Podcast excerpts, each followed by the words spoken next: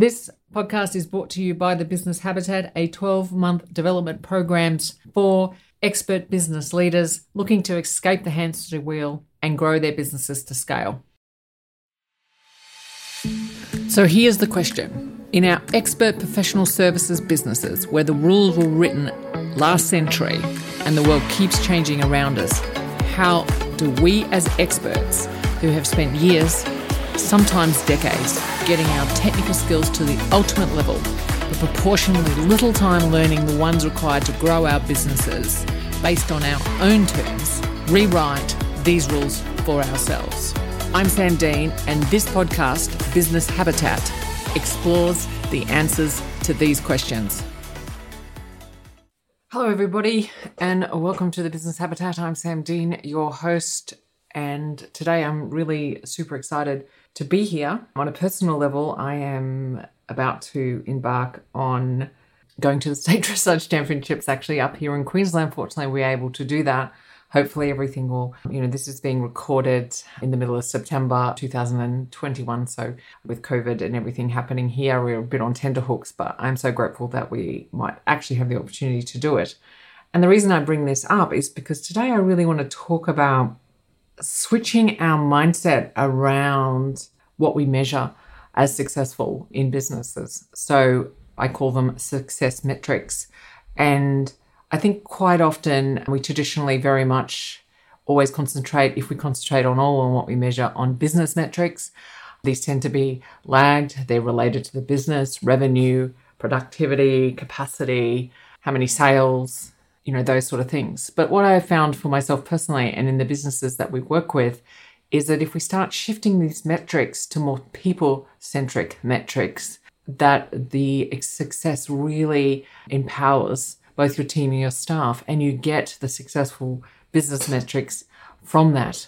So, today I want to delve down on that and why I mentioned the fact that I'm off to the state championships is that's one of my success metrics the consistency to ride my horse. We have it embedded in our business um, how many times a day. And I think this is the first time I've actually publicly said that. I don't talk about that much, but I do know that my success and my mindset and everything is really connected to the amount of times that I exercise. Um, and my form of exercise is obviously riding and the fact that I'm getting to a state championships while building a business, running and everything is is a real achievement.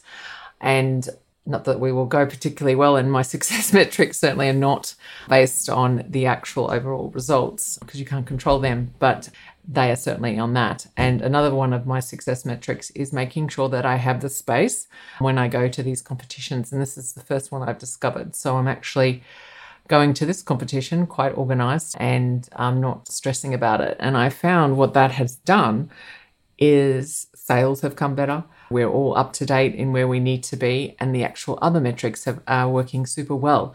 So it's a really interesting thing if you take, if you have your focus and you actually measure them. Because frankly, the old saying, if you can't measure something, it won't happen, that is actually quite true.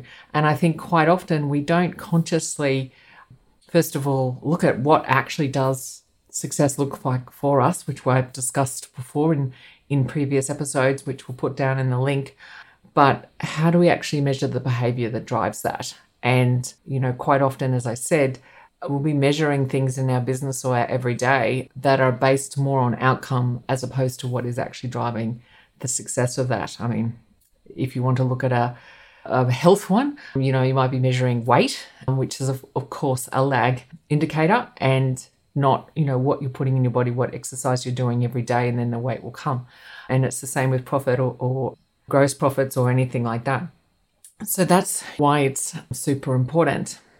And I think the thought that perhaps, you know, how would we actually do this in the business and how we actually do, obviously, do this with our individuals is start with us as leaders or wherever you are at and really contemplate where we're at. I think this is so important going forward into these more people centric, heart centered businesses as we go forward is to actually develop metrics that are more individual based, perhaps, and then also see more business based, but also understand the link between the two. So, a couple of other metrics, you know, that might, I always like to look at three or four. So, one is, of, of course, your health. And without being healthy, you perhaps, you know, obviously you can't turn up. Because if you're unhealthy, things go, it's very hard to control things when you're not healthy. So, it takes a lot of work to stay healthy. And in our lifestyle, I mean, the stresses that we're under, this is super hard to do. So, you've got to be particularly conscious, but not go all out. Just understand what it is. For me, for my health thing, it's, you know, really concentrating on just a couple of small metrics. One is I fast, so I don't eat before lunch, and I just do that every day. So I measure pretty much every day. And and I also know that if I don't exercise or, or ride, that also affects my health and my mental well-being. Another one is how clear are you? So, how focused are you? You know, very clear on what your goals are and what you want to get through in the day, and you know, how you might be able to measure that is to look at the end of the day and say, well, how did I get through it? You know, metrics like that. But again, these are very personal ones that you need to think about. It's very hard to be manipulated or actually get off your rails during the day if you're very clear on what you wanted to do during the day and you're clear on what your outcomes is. So that goes back to really getting successful on that. And then how can you keep and measure that as you go because you always get knocked off. So these are some things. So, you know, looking at your clarity and your decision making um, is a very success metric that you might want to look at. Health is always important. And some of those might be rest. So, eight hours a day, you can measure that whatever it takes to keep you healthy, you know, the different types of foods as well. Another success metric that you might want to look at is relationships and engagement with your team or your stakeholders. So sometimes we lose focus on that, particularly if we're expert businesses and we have to get client focused and everything. But you know, your team wants to list um, that some of the success is based on the amount of times that you can mentor him. And this is a really, we've been having a really interesting conversation with this with one of our clients because this kind of always gets away. It's the last thing that gets done because they're so busy. But they also get really busy because they're picking up stuff from their team because the conversations hadn't been had. So we've put a success metrics in that they actually talk to their staff once a week on a consistent basis just for 15 minutes. Small small numbers and we track that and i know that that's going to be successful. Another one is with clients because also a stakeholder is trying to talk to them on a regular basis that and you know that that will drive success with more engagement and but you need to talk to them on a regular basis outside what you do for them in your everyday. So that's another success uh, metric you might want to think about. So there's see how there's two there's our own personal success metrics and then our behaviors that drive the success metrics of the business. So that's what i want you to contemplate. Because as I said before, if you can't measure it, it's very hard to control. So really focus on that. So what I want you to do, what I want you to take away from here is to write down from a personal point of view, two or three behaviors that you know make you feel good, know keep you healthy, and that perhaps you haven't been doing. And then put a number or put a behavior around that's easy to follow. Like this has to be quite simple to do. So, like my writing, it's five times a week. So that's pretty easy. I just count it and we just got a little tally thing going. For the client conversations, it could be you just want to do five a week if that's what drives your success. But pick just two or three. Just something simple that you're not measuring right now that drives behavior and drives your success. There's a whole lot of things there that you can do. And, you know, I'd love to anyone to give me a call and book in a call and we could discuss different ones. I certainly have a very big array of different ones that some other people use. And this is very simple. But really, what I want you to take away today is to really start thinking about the goals that you're setting and the success and the behaviors that will drive that.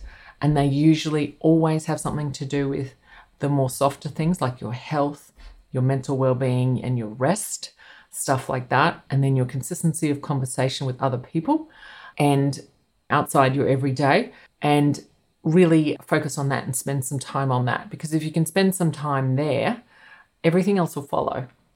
And then try to link them up into your success. So, really um, have some really good thoughts on that. I'm going to leave it a short one today because obviously I'm off to go and ride my horse and have some fun at the. I'm actually terrified so, of the Queensland State Dressage Championships, but I'm going to have some fun. And it is an absolute success matrix of mine that I can go and do this because, you know, we are trying to build a very successful business, but on our own terms. And this is one of my terms. So thank you very much for listening. I always appreciate your time. And as always, be brave and continue the conversation. Thank you so much for your time today. We work super hard on bridging the gap between our expertise and our CEO skills to create more money and time in your everyday to create change. If this sounds like something that you would like to have a further conversation with, jump on blueprinthq.com.au and book a free consultation so we can continue the conversation. As always, be brave.